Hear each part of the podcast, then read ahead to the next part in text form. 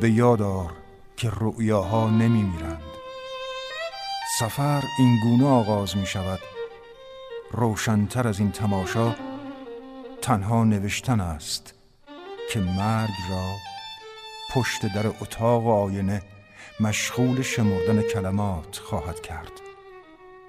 تو رؤیاها را ورق بزن ای روشن. هزار توی داستان. شاعر واقعی واژه ها را بر نمیگزیند. واژه ها به سادگی او را بر میگزینند. سلام بهناز بستاندوس هستم و با هزار توی دیگه همراه شما عزیزان خواهم بود.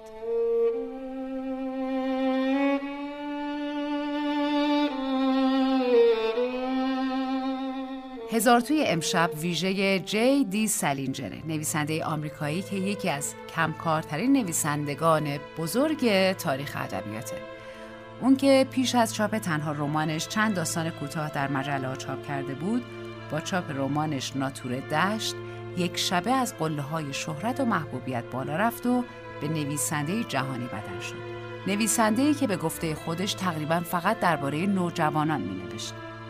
اما همونجور که ناگهان پرآوازه شد ناگهان هم از چشم مردم خودش رو پنهان کرد و بعد از چاپ سه کتاب بیش از پنجاه و پنج سال و تا پایان عمرش نه کتابی چاپ کرد و نه از خلوتش بیرون اومد.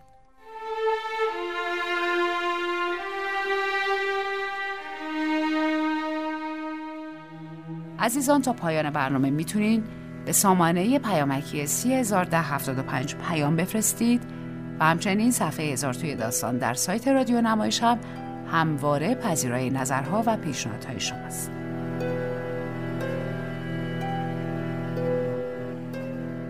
جروم دیوید سالینجر در یکم ژانویه 1919 در منحتن نیویورک زاده شد. پدرش یهودی بود با ریشه لیتوانیایی و تاجر پنیر و پدر بزرگش در شهری در کنتاکی خاخام بود. مادر دیوید مسیحی بود و ریشه آلمانی اسکاتلندی داشت و پس از ازدواج برای همراهی با خانواده همسرش خود را یهودی می دانست. جروم تنها یک خواهر داشت که هفت سال از او بزرگتر بود. جروم تا سال 1932 در مدرسه دولتی درس خواند و پس از آن با عوض شدن محل زندگیش تحصیل را در مدرسه خصوصی ادامه داد. در مدرسه جدید او مدیر تیم شمشیربازی مدرسه بود. در نمایش های مدرسه بازی می کرد و در روزنامه مدرسه می نوشت. با اینکه استعداد بازیگریش آشکار بود اما پدرش مخالف بازیگر شدن او بود و او را برای ادامه تحصیل راهی یک آکادمی نظامی در شهر وین پنسیلوانیا کرد. در آنجا بود که او شبها و در تخت خواب با نور چراغ قوهش داستان نوشتن را آغاز کرد. در 1936 پس از پایان دوره آکادمی وارد دانشگاه نیویورک شد تا در رشته آموزش به کودکان استثنایی تحصیل کند. اما در بهار سال بعد دانشگاه را رها کرد. چند ماه بعد پدرش او را به لهستان و اتریش فرستاد تا در شرکتی کار کند و کار واردات گوشت را یاد بگیرد. اما او در نخستین برخورد با کشتارگاه چنان از این کار بیزار شد که تصمیم گرفت سراغ کار دیگری برود. بیزاریش از تجارت گوشت و ترد شدن از سوی پدرش را دلیل گیاه خار شدن او در سالهای بعد دانستند. با بازگشت به آمریکا در پاییز 1938 برای تحصیل به کالجی در پنسیلوانیا رفت اما پس از یک ترم آنجا را هم رها کرد. سال بعد در دانشکده مطالعات عمومی دانشگاه کلمبیای منحتن در یک دوره نویسندگی شرکت کرد. دوره‌ای که استاد آن ویت برنت سردبیر و بنیانگذار مهمترین مجله داستان کوتاه آمریکا یعنی مجله داستان بود. به گفته برنت سالینجر تا چند هفته پیش از پایان ترم دوم کار خاصی انجام نداده بود اما ناگهان نوشتن سه داستان را به پایان رساند. برنت داستانهای او را خوب و حرفه‌ای ارزیابی کرد و داستان جوانهای او را که درباره چند جوان بی هدف بود در شماره مارچ 1940 مجله داستان به چاپ رساند. این نخستین داستان سالینجر بود که به چاپ می رسید. پس از آن برنت راهنما و دوست سالینجر شد.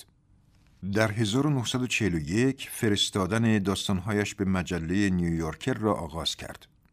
مجله هفت داستان او را رد کرد اما داستان شورشی کوچک کنار خیابان مدیسن را برای چاپ پذیرفت. نخستین بار در این داستان بود که شخصیت هولدن کالفیلد رونمایی شد. هولدن کالفیلد بعدها با حضور در رمان ناتور دشت و داستانهای دیگری از سلینجر به نماد خشم و شورش نوجوانان بدل گشت و از مهمترین شخصیت‌های ادبیات آمریکا در قرن بیستم شد.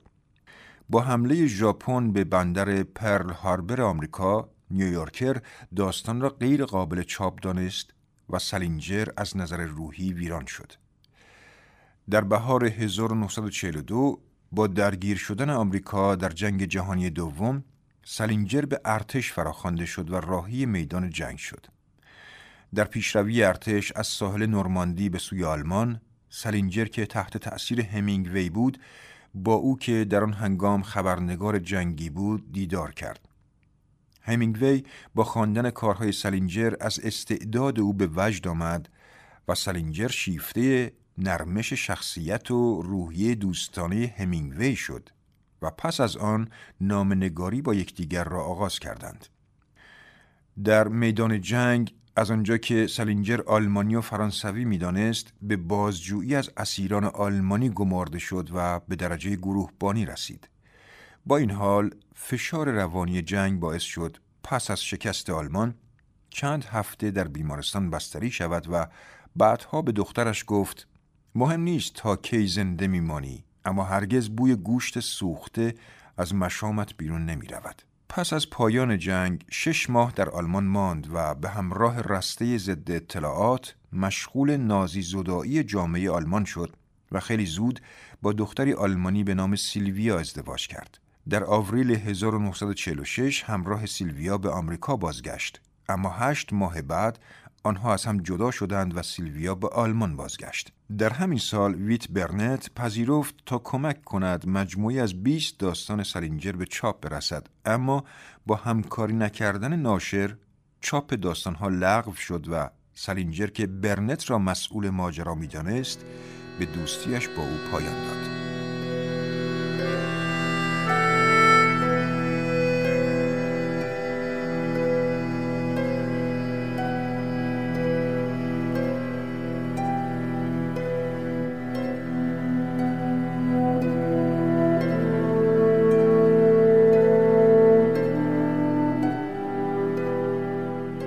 در همان سالها سالینجر از پیروان مشتاق آین زن بودیسم شد.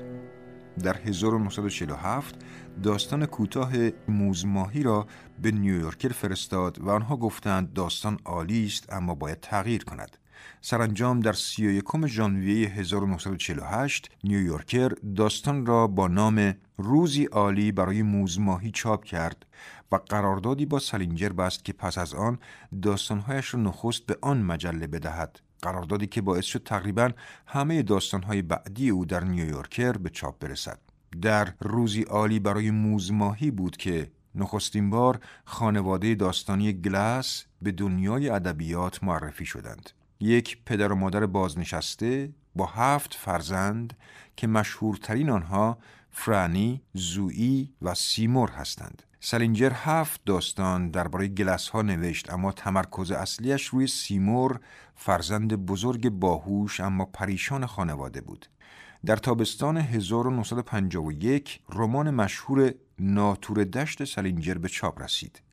رمانی که چند سال مشغول نوشتن آن بود و داستان هولدن کالفیلد 16 ساله در نیویورک بود پس از چهارمین اخراجش از دبیرستان.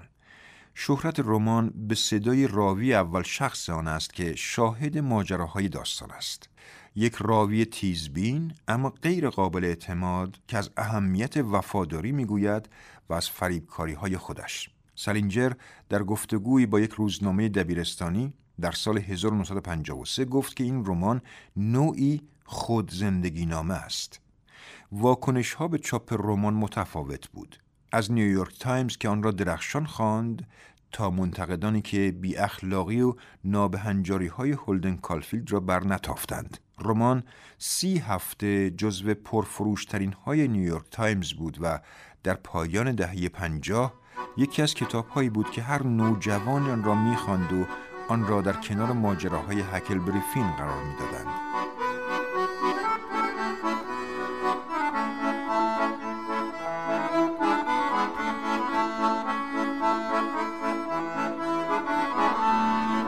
حالا با هم داستان زیبای من دیوان ام را میشنویم.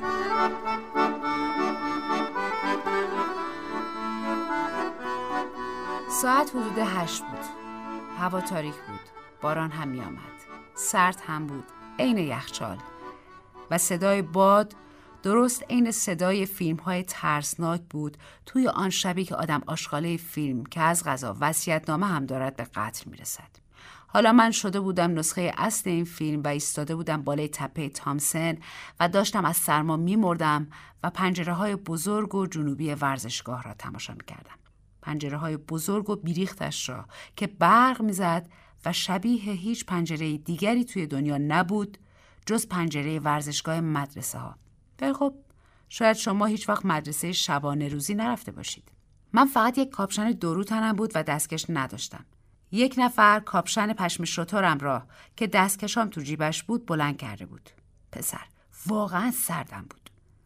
فقط خلوچلی مثل من می‌توانست آن بالا بایستد. واقعا خلوچل. جدی می‌گویم. من پاک خل‌مشنگم. ولی باید آنقدر می‌ایستادم تا احساس کنم دارم با دنیای جوانی خداحافظی می‌کنم. شده بودم عین پیرمردها. کل مدرسه آن پایین توی ورزشگاه بود برای مسابقه بسکتبال با تن‌لش های دبیرستان ساکسون و من آنجا ایستاده بودم تا لحظه خداحافظی برسد. آنجا ایستادم. پسر داشتم از سرما یخ می زدم و شروع کردم به خداحافظی کردن با خودم. خداحافظ کالفیلد. خداحافظ عوضی. بعد خودم را دیدم که دم غروبی تو ماه سپتامبر درست پیش از تاریکی دارم با بولر و جکسون فوتبال بازی می‌کنم. فهمیدم دیگر هیچ وقت با این بچه ها و آن موقع روز و آن موقع سال فوتبال بازی نمی کنم. انگار بولر و جکسون و من کسی را کشته بودیم و چال کرده بودیم و فقط من از جاش خبر داشتم و هیچ کسی دیگری هم تو مراسم ختم حاضر نبود. برای همین آنجا ایستاده بودم و داشتم یخ می زدم. نیمه دوم بازی با عوضی های دبیرستان ساکسون بود و همه داشتن داد می زدند. آن طرف ورزشگاه که بچه های دبیرستان پنتی نشسته بودند صدا گرم و بلند بود و طرف بچه های ساکسون صداها نازک. چون ساکسون ها غیر از بچه های تیمو چند تا نیمکت نشین و مربی کسی را با خودشان نمی آوردن. هر وقت شوتس یا کینسلا یا تاتل آن عوضی ها را یک امتیاز عقب میانداخت قشنگ میفهمیدی چون طرف پنتی ورزشگاه عین توپ میترکید ولی برای من خیلی هم مهم نبود کی برنده شود. داشتم یخ می‌زدم و آنجا ایستاده بودم. چون فقط می‌خواستم لحظه خداحافظی برسد. چون می‌خواستم تو مراسم ختم خودم و بولر و جکسون باشم که دم غروب های ماه سپتامبر فوتبال بازی کردیم و بالاخره وسط یکی از این داد و ها لحظه خداحافظی رسید. انگار راست راسکی به هم چاقو زده باشند واقعا توی مراسم ختم بودم. بعد یک دفعه شروع کردم دویدن طرف پایین تپه. با چمدانم که لامصب هی می‌خورد به پام.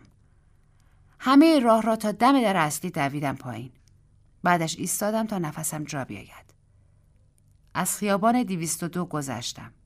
خیابان یخ زده بود و افتادم و نزدیک بود زانون بشکند. بعد هم تو خیابان حسی گم شدم. قشنگ گم شدم. آن شب آدم توی همه خیابانها گم و گور می شد. جدی می گویم.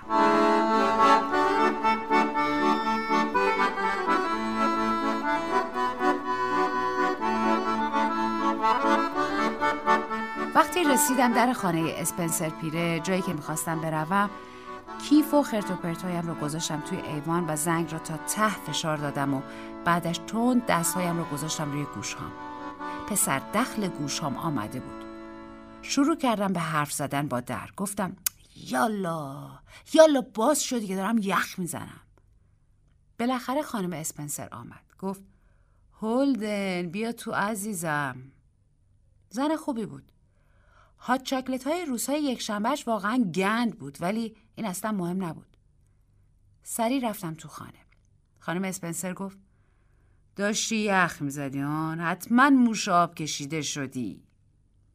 خانم اسپنسر از آن دست زنهایی نبود که ببیند آدم فقط کمی خیس شده. از دید او آدم یا خشک خشک بود یا موش آب کشیده. ولی ازم نپرسید بیرون محوطه مدرسه چه کار می‌کنم. برای همین فهمیدم اسپنسر پیره بهش گفته چه اتفاقی افتاده. وسایلم رو گذاشتم توی راهرو و کلاهم را برداشتم. ای بابا حتی نمی‌توانستم انگشتام را خم کنم تا کلاهم را بردارم. گفتم حالتون چطوره خانم اسپنسر؟ سرماخوردگی آقای اسپنسر در چه حاله خوب شد؟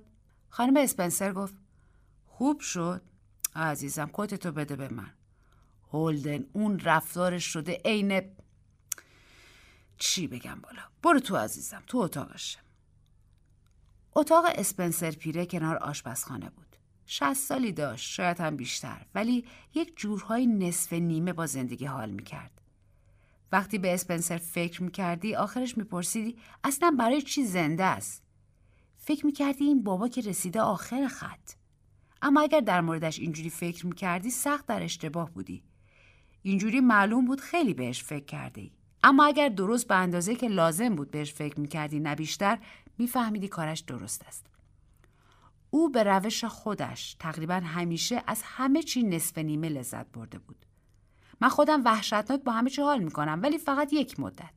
گاهی وقتها این باعث می شود آدم فکر کند پیرپاتال ها وضعشان بهتر است. ولی من جام را عوض نمی کنم. نمی خواهم همیشه از همه چی لذت ببرم. یعنی اگر قرار باشد این لذت بردن نصف نیمه باشد اسپنسر پیره نشسته بود روی یک صندلی راحتی بزرگ توی اتاق خوابش و خودش را پیچیده بود لای یک پتوی کار دست سرخپوست های ناواهو که خودش و خانم اسپنسر هزار سال پیش از پارک یلوستون خریده بودند. احتمالا سر خریدنش از سرخپوست ها کلی هم حال کرده بودند. اسپنسر پیره داد زد بیا تو کالفیلد بیا تو پسر رفتم تو. یک شماره مجله آتلانتیک مانسلی را پشت رو گذاشته بود روی پاهاش و انواع اقسام قرص و شربت و یک بطری آب گرم توی اتاق پخش و پلا بود.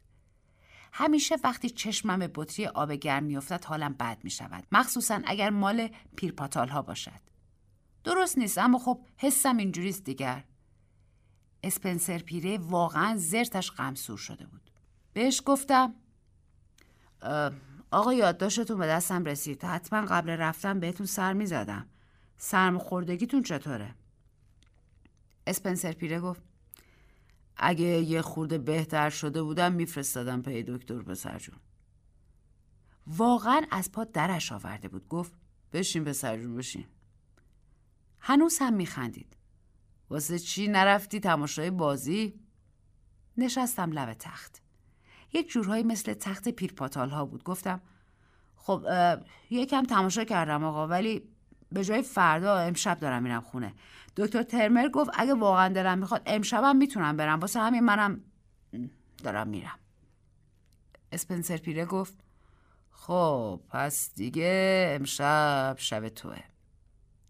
واقعا می‌دانست قضیه تمام شده. گفت که امشب میری خونه ها گفتم بله آقا. گفت دکتر ترمر چی بهت گفت پسر؟ گفتم خب راستش مثل همیشه خیلی خوب برخورد کرد. یه چیزی گفت توی مایه ها که همه زندگی یه جور بازیه. متوجه هستین که اینکه این بازی هم قانونای خودش داره و اینکه چطوری باید بازی کرد و اینا. از اینجور حرفا دیگه. برام کلی آرزوی خوشبختی کرد. منظورم آینده و ایناست. یه همچین چیزایی. فکر می‌کنم ترمر با همان بیخیالی همیشگیش واقعا خوب با هم برخورد کرد. برای همین به اسپنسر پیره چیزهای دیگری هم که ترمر گفته بود گفتم. در مورد اینکه اگر می‌خواهم پیشرفت کنم و اینها باید خودم را جدی بگیرم. حتی یک چیزهایی هم از خودم درآوردم و گذاشتم رویش که اسپنسر پیره قشنگ گوش کرد و تمام مدت همسرش را تایید کنان تکان داد. بعد اسپنسر پیره پرسید با پدر مادر تماس گرفتی؟ گفتم نه آقا تماس نگرفتم چون امشب میبینمشون دیگه.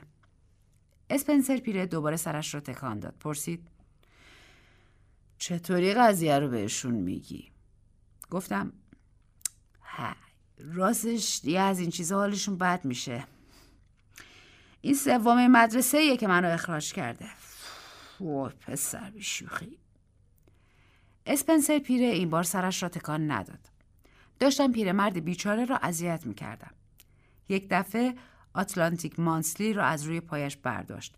انگار که روی پاهایش سنگینی کرده باشد پرتش کرد طرف تخت که خطا رفت و مجله افتاد روی قالی. پا شدم برش داشتم و گذاشتمش روی تخت. یک دفعه دلم خواست از آنجا بزنم بیرون. اسپنسر پیره گفت پسر تو چته؟ این ترم چند تا درس برداشته بودی؟ گفتم چهار تا آقا. گفت چند تا رد شدی؟ گفتم. چهار تا.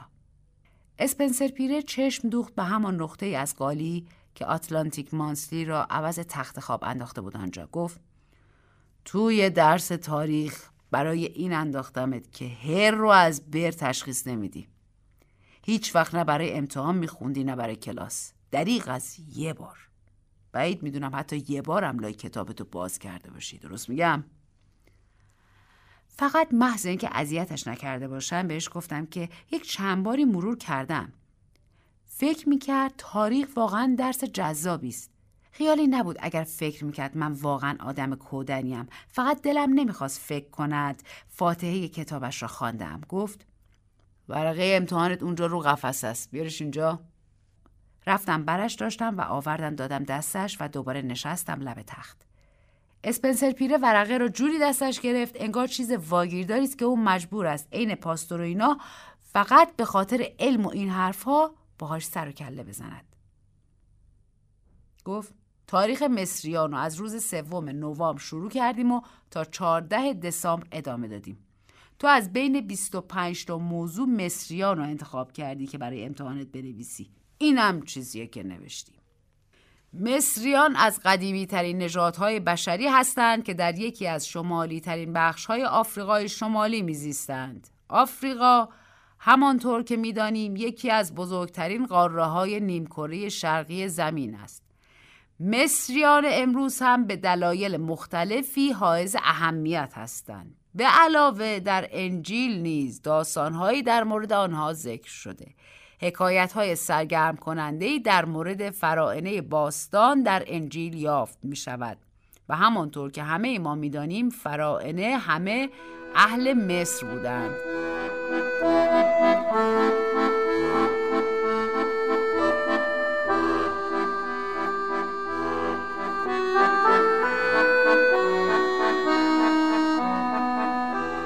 اسپنسر پیره سر بالا آورد و نگاهم کرد گفت پاراگراف بعد. ادامه داد. آنچه بیش از هر چیز دیگر در مورد مصریان شایان توجه هست عادات و خلق و خوی آنهاست. مصریان برای انجام دادن کارهایشان روش های جالبی داشتند. مذهب آنها نیز بسیار جالب است. آنها مردگانشان را به روش بسیار جالبی در مقبره ها دفن می کردند. چهره فرائنه درگذشته را در پارچه های آغشته به داروهای خاصی میپیچیدند تا از خطر فاسد شدن در امان باشند. حتی امروز نیز پزشکان نمی‌دانند فرمول شیمیایی این داروها چه بوده برای همین هم هست که امروزه چهره اجساد بعد از مدت زمان خاصی فاسد می شود. اسپنسر پیره دوباره به ورقم نگاه کرد. سرم را انداختم پایین. گیرم اون می‌خواست بعد هر پاراگراف نگاهم کند. من که نمی‌خواستم بهش نگاه کنم. اسپنسر پیره باز ادامه داد. نکات زیادی در مورد مصریان هست که امروزه در زندگی می‌تواند به ما کمک کند. بعدش گفت پایان. ورقم را آورد پایین و پرتش کرد طرف تخت. نیفتاد روی تخت. تخت فقط یکی دو متر با صندلی فاصله داشت. بلند شدم ورق امتحانی هم رو گذاشتم روی آتلانتیک مانسلی اسپنسر پیره پرسید پسر بابت اینکه ردت کردم از من دلخوری؟ تو جای من بودی چی کار می‌کردی؟ گفتم همین کاری که شما کردین مرگ بر آدمای خنگ آن موقع خیلی به این قضیه فکر نمی کردم. فکری بودم اگر برسم خانه دریاچه سنترال پارک قشنگ یخ زده یا نه یعنی درست و حسابی یخ زده و صبح که از پنجره بیرون را تماشا کنم می توانم کسی را ببینم که دارد پاتیناژ بازی می کند راستی اردکهایش کجا می رفتند؟ اگر دریاچه حسابی یخ می‌زد اردک ها کجا می رفتند؟ اما نتوانستم اینها را به اسپنسر پیره بگویم پرسید خب پسر جون نظرت چیه؟ گفتم یعنی در مورد رد شدن و اینا آقا؟ گفت آره خب سعی کردم یک چیزهایی بگویم چون هم آدم خوبی بود هم هر دفعه خواسته بود چیزی را بیاندازد روی تخت نتوانسته بود. گفتم راستش من به دلایل زیادی ناراحتم که اخراج شدم. می‌دانستم امکان ندارد بتوانم متقاعدش کنم. حتی در مورد ایستادن روی تپه تامسن و فکر کردن به بولر و جکسون و خودم. بهش گفتم خیلی چیزا رو نمیشه درست حسابی توضیح داد آقا. مثلا همین امشب. امشب باید چمدونمو میبستم و کفشای اسکیمو میذاشتم تو چمدون. کفشای اسکی حسابی ناراحتم کرد که دارم میرم. مادرم قشنگ جلوی چشم بود که واسه خریدن این کفشا تو مغازه ها چرخیده و از فروشنده یه میلیون سوال دریوری پرسیده. آخرش هم یه جور اشتباهش رو برام خریده. ولی پسر خب مادرم آدم خوبیه. جدی میگم. از همه بیشتر واسه همین ناراحتم که اخراج شدم. به خاطر مادرم اون کفشای اسکی اشتباهی. این چیزها رو گفتم و بعد ساکت شدم. اسپنسر پیره تمام مدت داشت سر تکان می‌داد. انگار کل قضیه را درک می‌کند. اما نمی‌شد فهمید این که دارد سرش را تکان می‌دهد یعنی هرچی بهش می‌گویم درک می‌کند یا فقط برای این سرش را تکان می‌دهد که پیرمرد خوبی است و سرماخوردگی هم دارد و تازه با یک خلمشنگ هم طرف شده. بهم گفت دلت برای مدرسه تنگ میشه پسر جون. واقعا مرد خوبی بود بیشوخی. سعی کردم بیشتر باش اختلاط کنم. گفتم واسه مدرسه که خیلی نه آقا ولی دلم واسه چیزای دیگه ای تنگ میشه. واسه راه رفت و برگشت پنتی با قطار دلم تنگ میشه. واسه اینکه برم رستوران قطار و ساندویچ مرغ سفارش بدم با کوکاکولا دلم تنگ میشه. واسه اینکه چهار پنج تا مجله جدید بخونم با اون ورقای نوت ها نخورده و براغشون دلم تنگ میشه. برای اون برچسبای مدرسه پنتی هم که روی کیفم چسبونده بودم دلم تنگ میشه. یه بار یه خانومی این برچسبا رو دید و ازم پرسید اندرو وارباخو می‌شناسم یا نه؟ مادر وارباخ بود. وارباخ هم که می‌شناسین آقا. از اون عوضی های تموم معنا. از اون آدما که وقتی یه بچه کوچولو بیشتر نیستی تیله ها تو از لای انگشتات در میارن. ولی مادرش آدم حسابی بود. البته عین همه مادر جاش تو تیمارستانه. ولی کشت مرده وارباخ بود. می‌شد از توی چشمای ابلهش خوند که فکر می‌کنه وارباخ چیزیه واسه خودش. بر همین یه ساعت تو قطار براش تعریف کردم وارباخ تو مدرسه چه نابغه و بچه ها بی مشورتش آبم نمی‌خورن و اینا. این حرفا خانم وارباخ و مات و متحیر کرد. همچین که نزدیک بود وسط سندلیا پس بیفته. فکر کنم تو دلش می‌دونست پسرش چه گیندیه ولی من نظرش رو عوض کردم. من مادرها رو دوست دارم. خیلی باشون حال می‌کنم. تمامش کردم. اسپنسر پیره به حرفام گوش نمی‌داد. یعنی یه ذره گوش می‌داد ولی نه آنقدر که همه چی رو برایش تعریف کنم. به هر حال چیزایی را که باید می‌گفتم نگفتم. بمیرم همین کار رو نمی‌کنم. چلم من جدی می‌گویم. اسپنسر پیره گفت قصد داری بری کالش پسر جون؟ گفتم هیچ برنامه‌ای ندارم آقا. من هر روز صبح که پا میشم واسه همون روز تصمیم می‌گیرم. چرت محض بود. ولی خب یواش یواش داشتم شروع می‌کردم به همین حس چرت بودن. خیلی وقت بود نشسته بودم آنجا لب تخت. یک دفعه پا شدم. گفتم فکر می‌کنم دیگه بهتره برم آقا. باید به قطار برسم. شما خیلی آدم درجه یکی هستین. بیشوخی. اسپنسر پیره پرسید. نمی‌خواهم قبل از رفتن. یک فنجان هات چاکلت بخورم. گفتم نه متشکرم. باش دست دادم. حسابی عرق کرده بود. گفتم هر از گاهی برایش چند خطی می نویسم که نگران من نباشد. که نباید بگذارد این قضیه من حالش را بگیرد و ناراحتش کند. بهش گفتم می‌دانم که عقل درست حسابی ندارم. پرسید مطمئنم که هات چاکلت نمی‌خواهم چون کاری ندارد و زود آماده می شود گفتم نه خداحافظ آقا. حالا با این سرماخوردگی خودتون رو خسته نکنید گفت باشه خداحافظ پسر جون. و دوباره با هم دست داد. بعد اینکه آمدم بیرون هم یک چیزی گفت ولی نشنیدم. فکر کنم گفت موفق باشی. واقعا حالم گرفته شد به خاطرش. می‌دانستم به چی فکر می‌کند. اینکه من خیلی جوان و خامم و در مورد دنیا و اینا هیچی نمی‌دانم و او می‌داند برای آدمهای مثل من چه اتفاقی میافتد و اینها.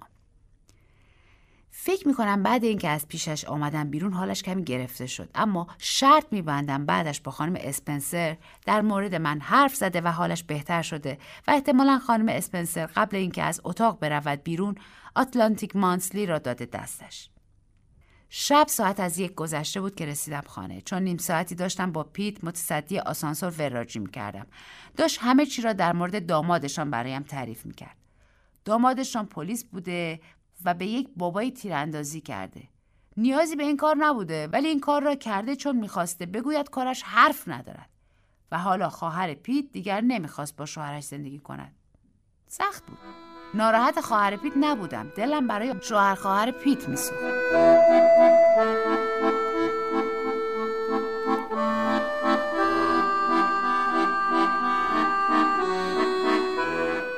جینت مستخدم سیاه پوستمان در را برام باز کرد. چون من کلیدم را یک جای گم کرده بودم. یکی از آن محصولات آلومینیومی را گذاشته بود روی سرش که تضمین می‌کردند فر موها را صاف می‌کند. گفت پسر جون خونه چی کار می‌کنی؟ پسر جون خونه چی کار می‌کنی؟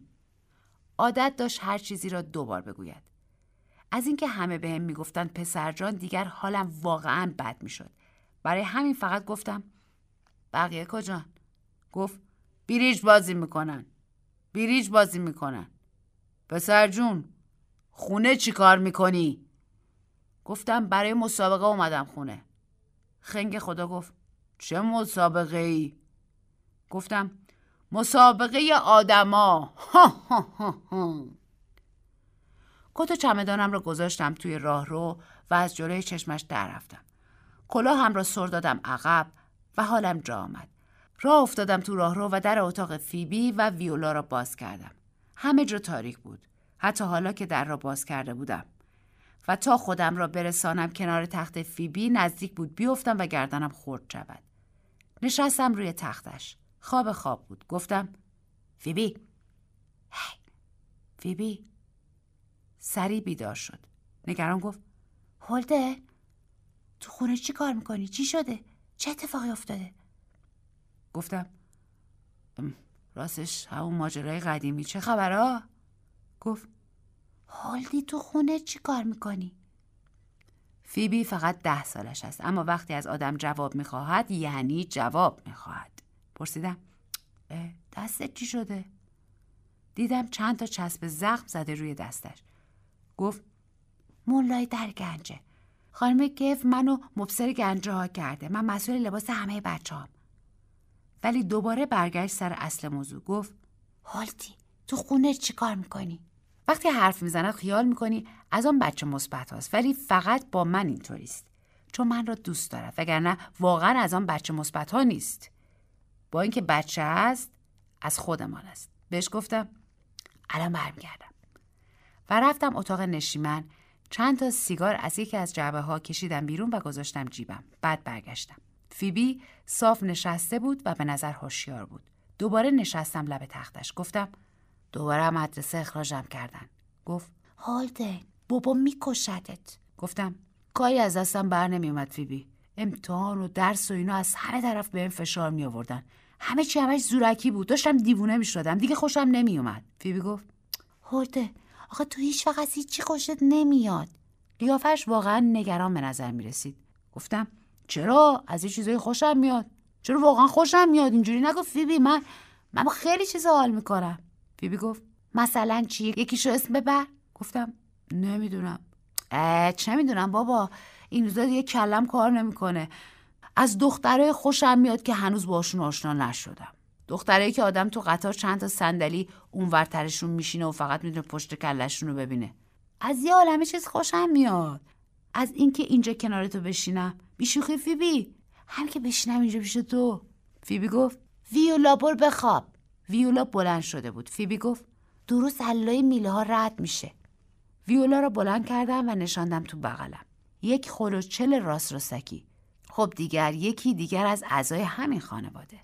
ویولا گفت هولدی یک کاری کن جینت دانلد داکمو بهم بده. فیبی گفت ویولا به جینت بی تربیتی کرده؟ جینت هم عروسکش رو گرفته. ویولا گفت نفسش همیشه بو میده. فیبی گفت نفسش. وقتی جینت داشت شلوار ویولا رو پاش می‌کرد ویولا بهش گفت نفسش بوی بد میده. ویولا روی پای من ایستاد و گفت جینت همش نفسش رو فوت می‌کنه به من. از ویولا پرسیدم دلش برای من تنگ شده بوده یا نه. اما قیافش یک جوری شد انگار مطمئن نبود من اصلا این مدت خانه بودم یا نه. ویولا برو دوباره بخواب. فیبی بعدش باز به من گفت درست علای میله ها رد میشه ویولا دوباره گفت جینت همش نفسش رو فوت می‌کنه به من داکم هم برداشته فیبی بهش گفت هولدن پسش می‌گیره فیبی مثل بچه های دیگر نبود طرف خدمتکارها را نمی گرفت. بلند شدم ویولا رو بردم طرف تختش و گذاشتمش آن تو. می گفت یک چیزی برایش ببرم که نمیفهمیدم چیست. فیبی گفت زیپون. می‌خواد بگه زیتون. حالا عاشق زیتون شده. همش می‌خواد زیتون بخوره. امروز از که جینت خونه نبود. زنگ آسانسور رو زد و پیتو مجبور کرد براش در قوطی زیتون رو باز کنه. ویولا گفت زیپون هولدی زیپون بیا. گفتم باشه. ویولا گفت توش قرمز باشه. گفتم باشه و گفتم بخوابد. رویش را درست کردم و برگشتم پیش فیبی. صدای پدر و مادرم را شنیدم که برگشته بودن. فیبی آرام گفت خودشونن صدای باباست. سر تکان دادم و راه افتادم طرف در. کلاهم رو برداشتم. فیبی آرام گفت هولدی هولدی بهشون بگو خیلی ناراحتی. از این چیزا بگو. بگو که دفعه بعد بیشتر تلاش می‌کنی. فقط سر تکان دادم. فیبی گفت بعدش برگرد من بیدار میمونم. رفتم بیرون و در را بستم. پیش خودم گفتم کاش کتم را آویزان کرده بودم و چمدانها را جایی گذاشته بودم. حتما به هم می‌گفتند که چقدر بالای کت پول دادند و چه بسیار آدمها که پاشان به چمدانهایی گیر کرده و گردنشان شکسته وقتی هر چی دلشان خواست گفتند دوباره برگشتم اتاق بچه ها. فیبی خواب بود ایستادم و تماشاش کردم کوچولوی مهربان رفتم طرف ننوی ویولا. پتوش را بلند کردم و دانل داک را گذاشتم کنارش. بعد چند تا زیتونی را که توی دست چپم بود یکی یکی گذاشتم روی میله های ننوش. یکیش افتاد زمین. برش داشتم. دیدم بهش خاک چسبیده. گذاشتمش توی جیب ژاکتم. بعدش از اتاق رفتم بیرون. رفتم تو اتاقم. خواستم رادیو را روشن کنم اما شکسته بود. برای همین رفتم توی رخت خواب. یک عالم وقت بیدار ماندم. احساس گندی داشتم. می‌دانستم حق با بقیه است و منم که اشکال دارم. می‌دانستم هیچ وقت آدم موفقی نمی‌شوم. می‌دانستم هیچ وقت آدمی شبیه ادوارد گونزالس یا تئودور فیشر یا لارنس میگر نمی‌شوم. می‌دانستم این دفعه که پدر گفت باید بروم دفتر فلانی منظورش واقعا چی بود که دیگر هیچ وقت بر نمیگشتم مدرسه. ولی من دوست نداشتم تو دفتر کار کنم. دوباره به این صرافت افتادم که وقتی آب دریاچه سنترال پارک یخ می‌زند اردک ها کجا می روند تا بالاخره خوابم.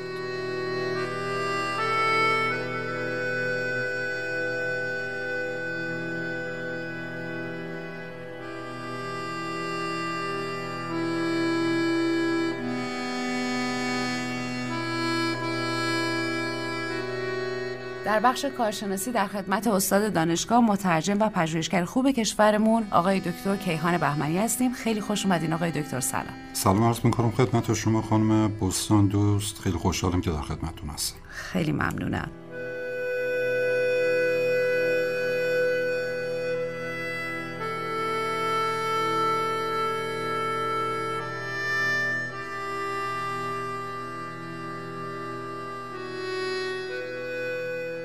رسیدیم به سلینجر آقای دکتر. قدرت شگفت انگیز سلینجر در شخصیت هایی که خلق کرده و اتفاقا این شخصیت ها خیلی زیادم نیستن. خیلی محدودن به چند تا شخصیت به خصوص. اما رمانی که اون از مرزهای آمریکا فراتر برد و جهانیش کرد رمان ناتور دشت با شخصیت به یادموندنی هولدن کالفیلد. منتقد عقیده دارن که هولدن کالفیلد یکی از محبوب ترین شخصیت های ادبی جهان به شمار میره.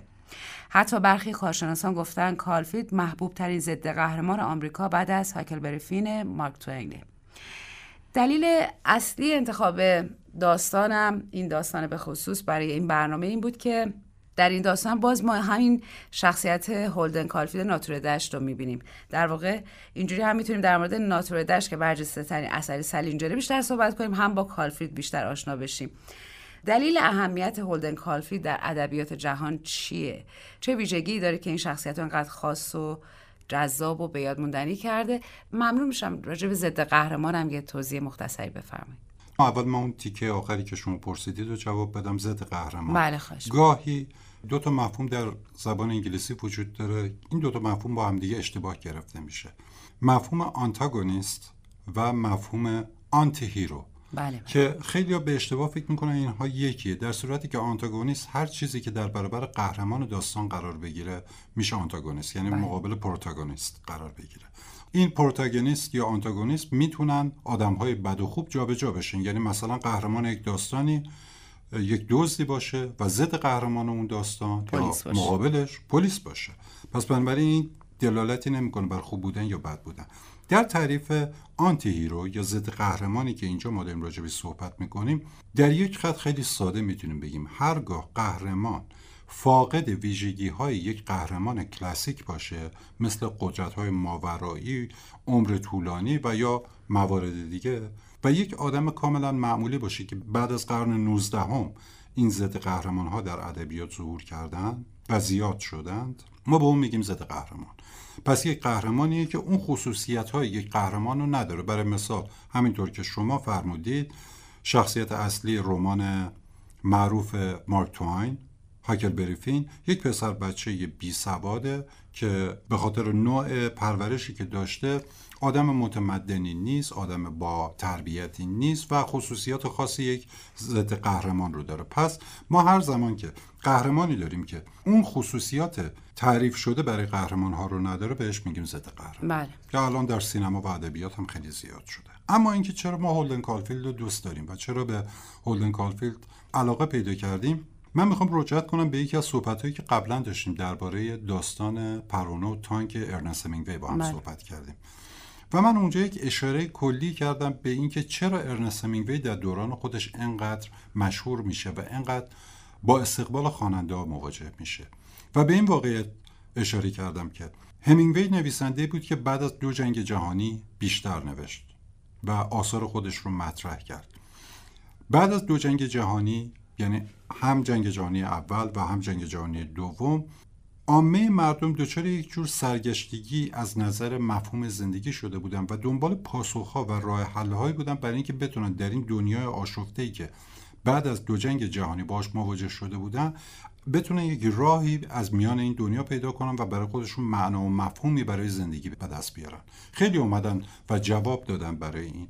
اما داشتیم نویسندگان مثل همینگوی رو که اومد و یک قهرمانی رو تعریف کرد و گفت شیوه درست زندگی کردن اینه که ما بتونیم از اون لذایز دنیوی استفاده بکنیم و تا اونجایی که می‌تونیم سعی کنیم به اون غم ها هم فکر نکنیم همون تفکر رواقیگری که در آثار همینگوی می‌بینیم رو رواج داد. و اون قهرمانی که همینگوی خلق کرد پاسخ خیلی از سوالاتی بود که خوانندگان در اون دوران به خصوص بعد از جنگ جهانی دوم داشتن.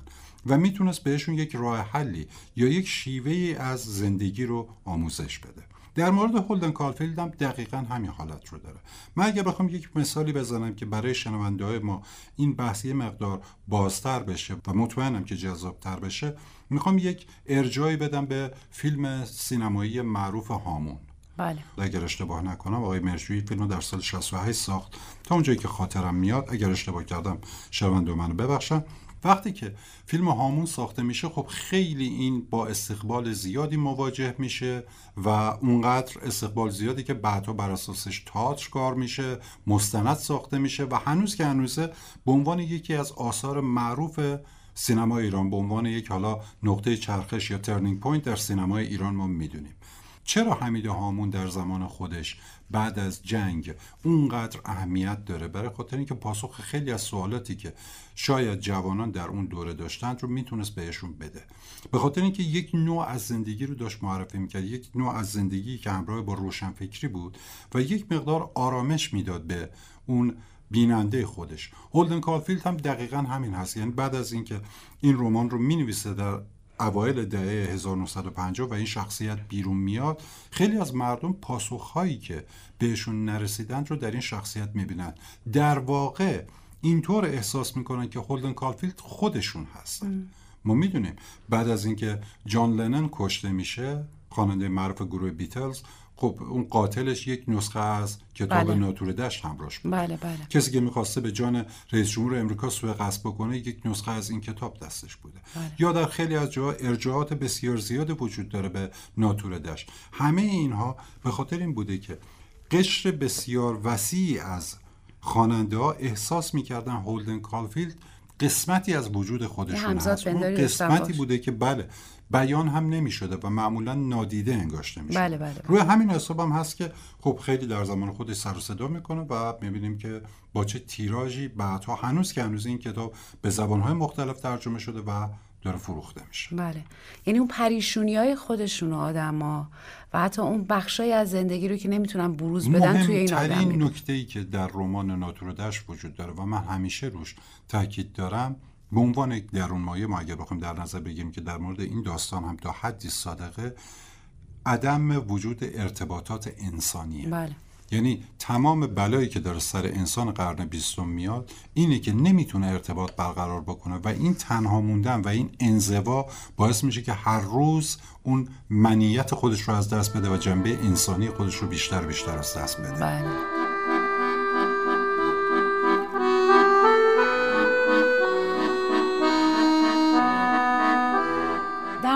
داستان من دیوانم یا من خولم اولین باریه که هولدن کالفیلد معرفی میشه دیگه درسته؟ قبل از ناتور دشت. بله بله بله, بله.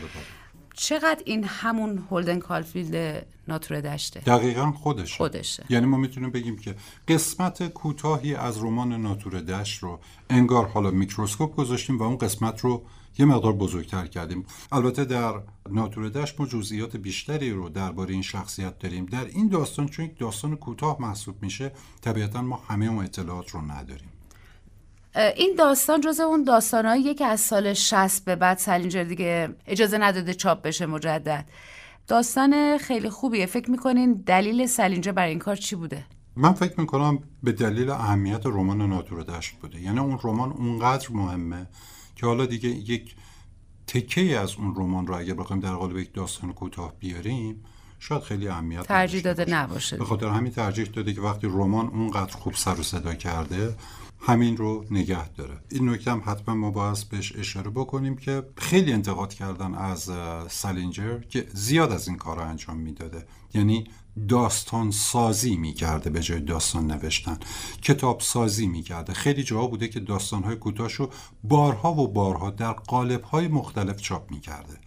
یه بار چهار تا داستان رو توی کتاب می آورده بعد می دو تا از اون داستانا رو با دو تا داستان دیگه توی کتاب دیگه می آورده یکی از انتقاداتی که بهش می‌کنن همین مسئله است که بیشتر میگن از یک جایی به بعد رفت به سمت کتاب سازی از یه جایی هم خب یه تعدادی رو فقط اجازه چاپ داد. دیگه بیشتر از اون اجازه چاپ دیگه نداد, نداد و خب اونم حالا دلیلی که خودش داشت می‌گفت داستان اولی هم خیلی قدرت نداشت. بله. همین خاطر آره ترجیح شخصیت های برجسته دیگه ای که سلینجر خلق کرده خانواده گلسه. بله.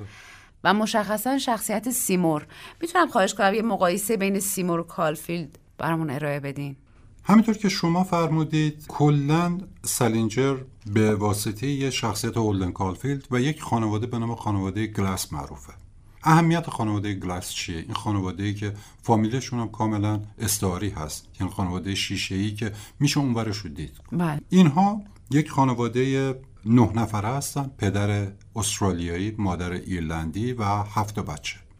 و بارها و بارها در داستانهای مختلف خودش میاد این شخصیت ها رو معرفی می‌کنه به ما. بعضی جاها تناقض هایی به وجود میاد. برای مثال برادر بزرگ خانواده سیمور اون برادر معروف در یک جا نحوه خودکشیش به شکل نشون داده میشه. بعدا در یک داستان دیگه می‌بینیم که نه یه مقدار متفاوت هست.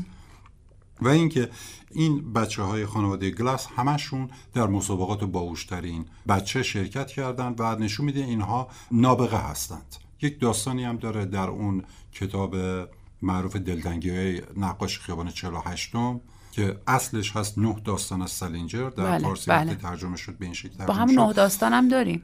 بله. در اون مجموعه خب یک داستان هم راجع به همینه یک کودک نابغه است. که دقیقا در واقع اون کودک نابغه نمادی است برای این خانواده هفت نفره که دو تا از این بچه ها یکیشون خودکشی می‌کنه یکیشون به اشتباه در جنگ میمیره. دو تاشون دوقلو هستن که زیاد راجبشون صحبت نمیشه. والتر و واکر گاهی بهشون اشاره میشه. و دو تا بچه که کوچکترین بچه های خانواده هستن که یکیشون زاخاری هست. که ما اونو به عنوان زویی می‌شناسیم و اون یکی هم فرانسیسه که ما به عنوان فرانی می‌شناسیم که. همون دو شخصیت معروف هستن.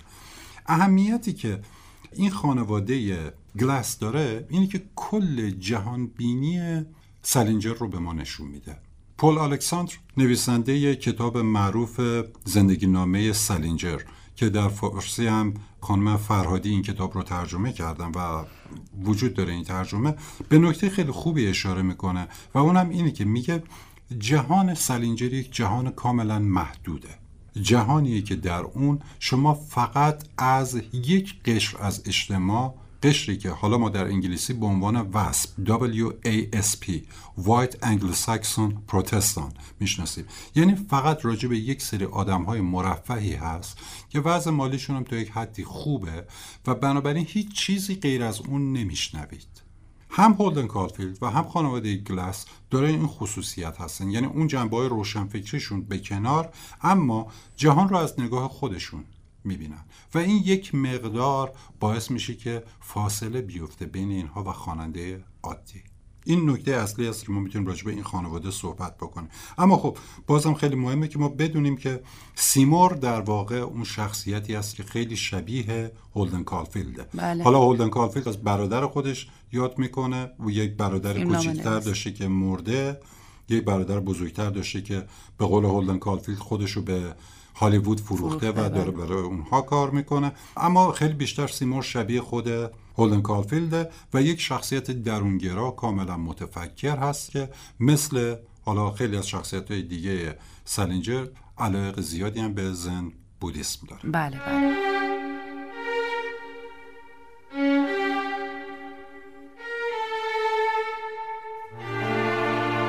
حالا که صحبت کردیم راجع به سیمور و کالفیلد آیا اینا بخشی از خود شخصیت سالینجر نیستن. حتما همینطوره. سالینجر بعد از اینکه در جنگ جهانی دوم شرکت می‌کنه و در اونجا با همینگوی هم اتفاقا ملاقات می‌کنه بله. در انتها دچار ناراحتی های شدید روانی میشه و با یک بحران روانی مدت در یک بیمارستانی بستری میشه و بعد برمیگرده به امریکا. و ما همین رو در خانواده گلاس هم می‌بینیم. همین حالت تزلزل روانی که برای این شخصیت به وجود اومده و در عین حال خیلی از افکاری که درباره سیمور گفته میشه یا ما در ناتور دشت میخونیمشون از زبان هولدن کالفیلد در واقع خود نویسنده اصلا بله. هست و خیلی از اون اتفاقاتی که براشون رخ میده خیلی از اون نوع نگاهی که دارن شبیه نوع نگاه خود سالینجر هست درباره نصر سلینجر هم برامون توضیح میفرمایید. استفادهش از آرایه های زبانی به چه صورت بوده؟ سلینجر معمولا شخصیت های خودش رو طوری خلق می‌کنه که خیلی بهشون وابسته است. یعنی طوری راجع به شخصیت های صحبت می‌کنه که شما کاملا می‌تونید به نحوی اون جانبداری نویسنده رو احساس بکنید. یعنی نوع نگاهی که به این شخصیت ها داره به نحوی است که انگار از خواننده خودش می‌خواد که اینها رو دوستشون داشته باشید. چون من دوستشون دارم شما هم باید اینها رو دوست داشته باشید. بله. یعنی این حالت ارتباط قوی بین نویسنده و شخصیت هاش وجود داره. این یه نکته. نکته مهمتری که وجود داره اینه که معمولا سلینجر برای داستانهای خودش به جای اینکه از دیالوگ استفاده بکنه بیشتر از تکگویی های درونی استفاده می‌کنه یا از مکالمات تلفنی طولانی یا نامه یکی از این ستا رو استفاده می‌کنه که حالا در فرانینزوی این مسئله بله. خیلی زیاده در آثار دیگه ما اینو می‌بینیم که دیالوگ زیاد نداریم بلکه ما دیالوگ ها رو به یکی از این سه شیوهی که خدمتتون گفتم نامه ها مکالمات تلفنی و تکگویی های درونی ما عینا همون دیالوگ ها رو داریم.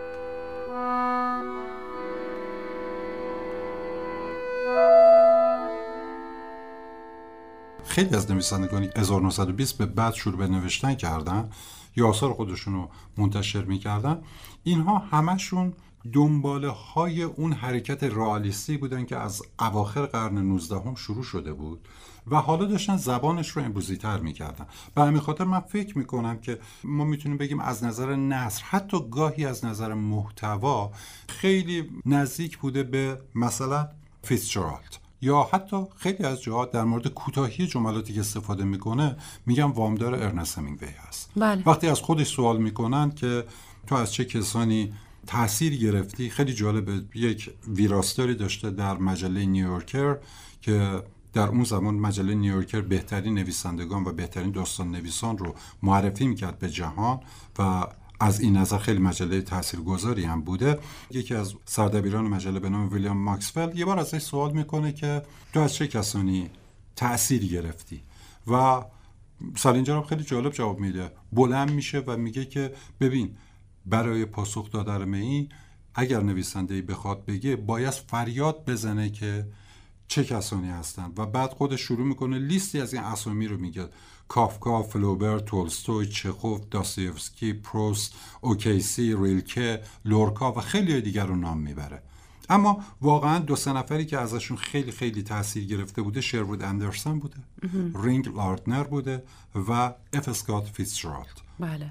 که می‌بینیم آثارش هم حتی در دیالوگ ها و در خیلی از قسمت ها نزدیک میشه به اینها. و حالا برای اون دست از عزیزان ما که با داستان بسیار مشهور سلینجر تحت عنوان روز خوش موزماهی آشنا هستن می‌خوام بگم که آخرین صحنه و تکان دهنده ترین صحنه اون داستان هم اتفاقا برگرفته از یکی از داستانهای فیتزجرالد هست که عین همین اتفاق در اونجا هم رخ میده. یکی دیگه از نکاتی که باز به نظر من تاثیر خیلی زیادی از همینگوی گرفته بوده؟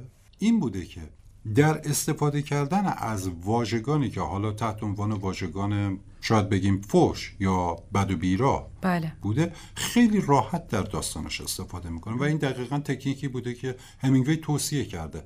همینگوی اصلا یک رساله ای داره تحت عنوان In Defense of Bad Words. در دفاع از کلمات بد. و بعد میگه شما باید در داستان نویسی فوش ها رو بنویسید. باید اون کلمات رو بنویسید. و اتفاقا این کاریه که سلینجر کاملا رعایت می‌کنه. ولی خود همینگوی انقدر نداره یعنی حتی فراوون یعنی مثلا توی اون زنگ برای که به صدا در میاد یا خیلی جای دیگه. حالا فوش میدن راحت به هم دیگه فوش میدن. در اون زمانی که اینها می نوشتن استفاده از واژه دم لعنتی هم حتی فوش محسوب می‌شد. بله. و خیلی جا می‌گفتن اینو ننویسید زشته.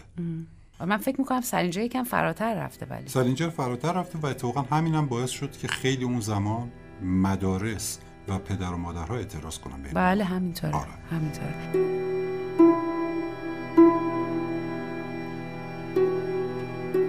درباره درونمایه آثار سلینجر آیا میشه گفت سلینجر با خلق شخصیت های جستجوگرش که در پی یافتن معنای زندگی هستن همطور که شما فرمودین یه درونمایه مشترک در آثارش داره که همون بیزاریش از زندگی سطحی و ریاکارانه و میل بیمارگونه آدم و به مصرف گرایی بله صد درصد. تمام مواردی که شما گفتید رو می‌تونیم اضافه بکنیم به چند مورد دیگه که یکی از اونها بحث معصومیت و بیگناهی و نوجوانی هست. بله، در بله. اکثر داستاناش ما این حالت ها رو داریم. یعنی اون معصومیتی که همراه کودکی و نوجوانی هست روشون تاکید بسیار زیادیه.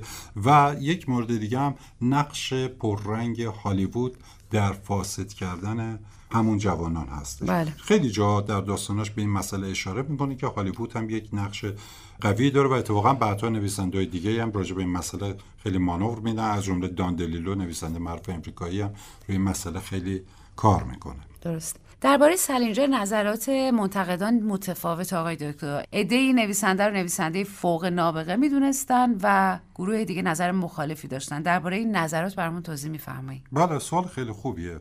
دلم می‌خواد شنونده ما رو یک نکته توجه بکنند و اون نکته هم اینه که ما نباید نویسنده ای رو به واسطه میزان فروش آثارش قضاوت بکنیم. بله. یعنی صرف اینکه یک نویسنده ای داره خوب میفروشه کتابهاش این دلیلی نمیشه برای اینکه ما بگیم اون نویسنده حتما خوبه. و اتفاقا منتقدان خیلی زیادی هم وجود داشتن که بر علیه یا ضد سلینجر صحبت کردن. و این خیلی جالبه که ما در اکثر جاها می‌خونیم می‌بینیم راجع به این نقد های منفی هیچ وقت صحبت نمیشه. ما برخلاف اون بحثی که باختین مطرح می‌کنه تحت عنوان چند صدایی در رمان ما در آثار سلینجر اصلا چند صدایی رو نداریم بلکه فقط یک صدا رو داریم میشنویم. همون صدای قشر متوسط سفید پوست پولدار امریکایی. و به غیر از اون هیچ صدای دیگه. نه صدای سیاه‌پوستان رو داریم نه صدای کارگران رو داریم. هیچ صدای شنیده نمیشه. یکی از انتقاداتی که راجبش می‌کنن همین مسئله است که جهان سلینجر یک جهان خیلی خیلی محدوده. بنابراین من از شنونده خوب برنامه‌مون می‌خوام که هیچ وقت به این مسئله نگاه نکنن که چون دیگران گفتن خوبه پس من هم باید خوشم بیاد. بارها شده که خانم بستان دوست ما راجع به ناتورودش سری کلاس صحبت کردیم و دیدیم نظرات دانشجوها کاملا متفاوت بوده. یک عده این رو خیلی دوستش داشتن و یک عده می‌گفتن خیلی شخصیت بدیه. یعنی یک شخصیت کاملا درویی که ادعا می‌کنه از درویی بدش میاد. ولی خودش مدام داره پشت سر این اون قضاوت می‌کنه و حرفایی که می‌زنه کاملا حرفای اشتباه و غلطی است و ما اصلا نمی‌تونیم روی صحبت هایی که این شخصیت داره اعتماد بکنیم. بنابراین هیچ دلیلی نداره که چون دیگران این شخصیت رو دوست داشتن ما هم این شخصیت رو دوست داشته باشیم. اگر کسی رمان های سرینجر رو خوند و نتونست باشون ارتباط برقرار کنه حواستش باشه. اینجا بحث لباس پادشاهه. فکر نکنید که اگر ما چیزی رو ندیدیم ولی دیگران دارن میگن پس حتما اونا دارن درست میگن نه ممکن ما اصلا نتونیم باش ارتباط برقرار بکنیم. و اتفاقا خیلی از منتقدا بودن که به شدت نسبت به سالینجر جبهه گرفته بودن بله. و آثارش رو پر از مفاهیم منفی می‌دونستن و حتی مخرب. اونایی که خیلی طرفدارش بودن چی بود حرفشون؟ بیشترین صحبتی که داشتن راجع به نوع نگاهش به جهان نوجوانان بود به خصوص در این رمان خاص. اون شخصیت هایی که خلق می‌کنه اونقدر شخصیت های جذابی هستن. بله. در فرانی ازویی یا در آثار دیگر. این جذابیت باعث میشه که مردمان می‌تونیم بگیم سرزمین های مختلف با فرهنگ های مختلف باز هم باشون ارتباط برقرار بله و همون نکته که فهمودین این همزاد پنداری برای حرفایی که به زبون نمی‌تونستیم دقیقا. بیاریم بله. یک نکته یادمون باشه. هولدن کالفیلد جمعی از بدی است که در وجود تمام ما هست. بله. قضاوت کردن دیگران. زود داوری کردن راجع به دیگران. بله. همه اینها در وجود همه ما هست. پس به نوی وقتی ما این شخصیت رو می‌بینیم راجبش می‌خونیم احساس می‌کنیم که بخشی از وجود خودمونه. خیلی ممنونم. نکته دیگه هست راجع فکر می‌کنم راجبش صحبت کردیم من کافی خیلی متشکرم. سپاسگزارم. ممنونم که وقتتون رو در اختیار ما گذاشتین. خدا نگهدار. خدا نگهدار.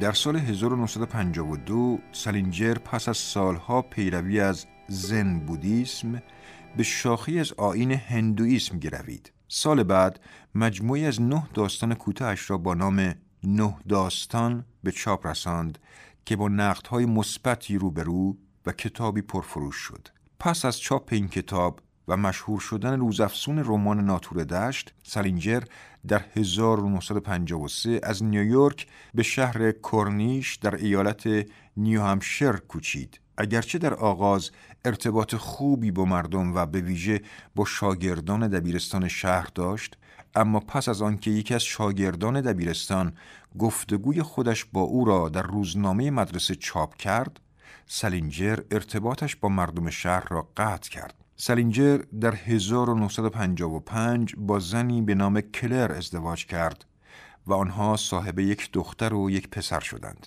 آن دو پس از ازدواج در یک معبد هندویی در واشنگتن به یکی از شاخه های آینی یوگا گرویدند اما چند سال بعد کلر از انزوای خودساخته سالینجر در کرنیش و نیز از تغییر آین دادنهای پیاپی سالینجر خسته و ناامید شد و سرانجام آنها در سال 1966 از هم جدا شدند. سالینجر برای سومین بار در 1988 با پرستاری که چهل سال از او کوچکتر بود ازدواج کرد. او فرانی و زوئی را در 1961 و تیرهای سقف را بالا بگذار و نجاران و سیمور را در 1963 به چاپ رساند و پس از آن تا پایان عمرش اثری به چاپ نرساند. سرینجر در داستان نویسی از تکگویی درونی شخصیت ها، نامه ها و گفتگوهای تلفنی بلند برای نشان دادن قدرتش در دیالوگ نویسی سود می جست و مضمون تکراری آثارش پاکی نوجوانان بود و نشان دادن تفاوت میان نوجوانان و بزرگسالان ریاکار.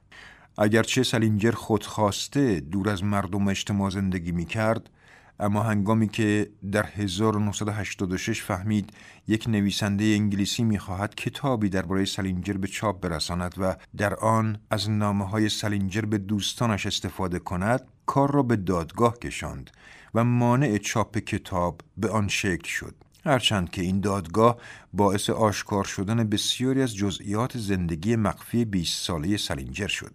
سلینجر همچنین در سال 1995 مانع پخش فیلم پری ساخته داریوش مهرجویی در آمریکا شد چرا که فیلم اقتباسی آزاد از فرانی و زویی بود سرانجام سلینجر در 91 سالگی در ژانویه 2010 به مرگ طبیعی و در خلوت خودخواستهش درگذشت. با گفته زیبا از سلینجر برنامه امشب رو به پایان میرسونیم. او در جای گفته نشانه آدم نپخته این است که می‌خواهد نجیبانه برای آرمانی جان دهد در حالی که نشانه آدم پخته آن است که می‌خواهد برای آرمانی فروتنانه زندگی کند.